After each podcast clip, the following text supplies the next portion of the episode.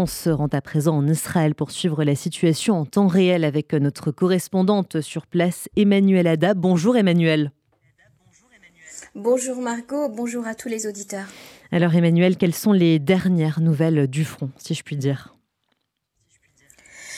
Écoutez, euh, Margot, le quotidien des civils est très difficile. Les alertes sonnent sans cesse sur nos portables et dans les airs et nous courons aux abris régulièrement en laissant parfois une casserole sur le feu ou en y allant en pyjama. Les enfants pleurent ou pas, leur doudou ou leur portable dans les mains. Ils sont habitués à ce genre de scène incroyable. C'est le quotidien des Israéliens depuis plusieurs jours. Les booms retentissent aussi régulièrement.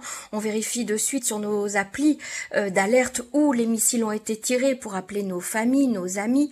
Les nouvelles vont tellement vite qu'il est difficile de toutes les intercepter et de les traiter, mais quand on voit la liste et les visages des noms des soldats qui tombent aujourd'hui au combat, notre respiration s'arrête et nos larmes coulent toutes seules. 31 nouveaux noms de soldats de Tzal sont tombés, ils ont été autorisés à être publiés, 31 visages souriants de jeunes Israéliens défendant leur pays, mais qui vont laisser derrière eux une famille au cœur déchiré. Aujourd'hui, Valentin et l'Ignacia, soldat francophone de Montpellier qui est tombé au combat dans l'assaut du kibbutz de Be'eri, est en train d'être enterré au mont Herzl. Il allait avoir 23 ans. Et puis les forces de Tzal ont arrêté des dizaines d'hommes recherchés à Jenin, dont cinq membres du Hamas tout au long euh, des arrestations. De violents échanges de tirs ont eu lieu entre les soldats et les terroristes. À cette heure, aucun blessé n'a été signalé parmi euh, les soldats de Tzal. Des journalistes américains affirment que Tsal avait été prévenu quelques heures plus tôt de ce que le Hamas prévoyait. Est-ce que vous en savez plus, Emmanuel? Alors effectivement, c'est une nouvelle qu'il faut prendre euh, avec des pincettes, hein, j'ai envie de dire. On en parle depuis quelques jours et puis là, la presse euh, en parle vraiment. Tzal aurait reconnu que la nuit précédant l'attaque, euh, certains signaux avaient été repérés, mais il est précisé qu'aucune alerte des renseignements pour une attaque d'un tel niveau n'a été lancée. C'est pourquoi le niveau d'alerte dans le sud n'a pas été augmenté et que l'échelon politique n'avait pas été prévenu.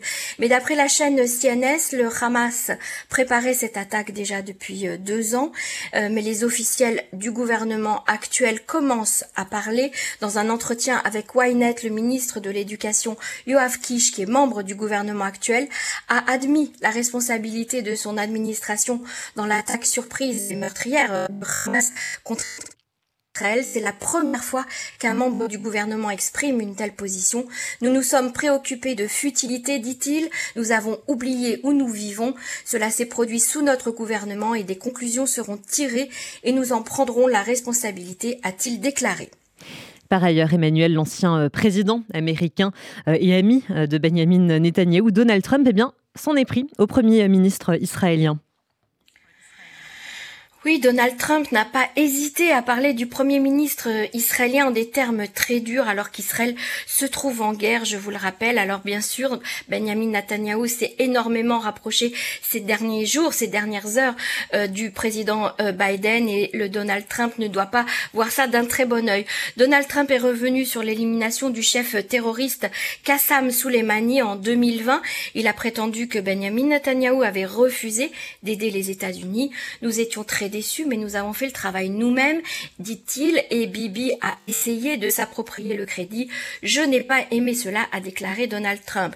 Il a également ajouté qu'ils se battent en parlant des Israéliens potentiellement contre l'Iran, puis il a évoqué la menace de l'ouverture d'un front au nord, et il a également insulté un des membres du gouvernement sans le nommer, mais tout le monde a compris de qui il s'agissait puisqu'il parlait de monsieur Ben Gvir en disant mais qui a déjà entendu un idiot pareil? Fin de citation.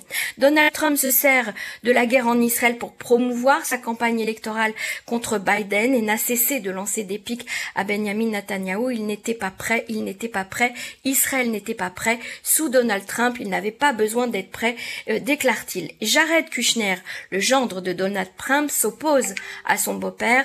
Maintenant plus que jamais, il est important que le monde soit très fort et solide aux côtés d'Israël, déclare-t-il, en, en faisant référence au 11 septembre. Kushner a ajouté, il est dommage qu'il faille attendre de tels actes pour unir la nation, mais je vois que depuis 48 heures, des signes montrant que l'État d'Israël s'est uni et se bat pour sa terre. Par ailleurs, Emmanuel, il faut aussi rappeler à nos auditeurs de faire attention aux fausses informations relayées euh, par la chaîne Al Jazeera et que certains journalistes reprennent. Tout à fait. Euh, le Hamas a publié par le biais de la chaîne Al Jazeera une vidéo dans laquelle on voit une mère et ses deux enfants repartir en Israël comme s'ils avaient été libérés par le Hamas. Il n'en est rien. Euh, pourtant, les chaînes étrangères, y compris en France, ont repris cette information en, en annonçant pardon, que trois otages avaient été relâchés. Le porte-parole de Tzal a tenu à préciser qu'il s'agissait d'une fausse information, que cette mère et ses enfants n'étaient pas otages du Hamas. Et enfin, Emmanuel, il y a aussi euh, cette polémique autour des traitements médicaux donnés aux terroristes du Hamas dans les hôpitaux israéliens. Oui, depuis hier soir, le débat fait rage dans l'opinion euh, israélienne. Les responsables des hôpitaux ont déclaré qu'ils avaient été contraints d'accueillir euh, les terroristes euh, du Hamas et contraints de les soigner. Les familles des Israéliens blessés et soignés dans, ces hôpitaux ont été très choquées du manque de tact du ministère de la Santé. Des manifestations, des actes de violence ont eu lieu depuis hier devant les établissements. Ils ont les présidents, enfin les directeurs pardon des établissements ont exhorté le ministère de la Santé à transférer les terroristes dans un établissement militaire euh, fermé. Le ministre de la Santé Moshe Arbel a demandé à Benjamin Netanyahu de ne plus traiter les terroristes dans les hôpitaux publics.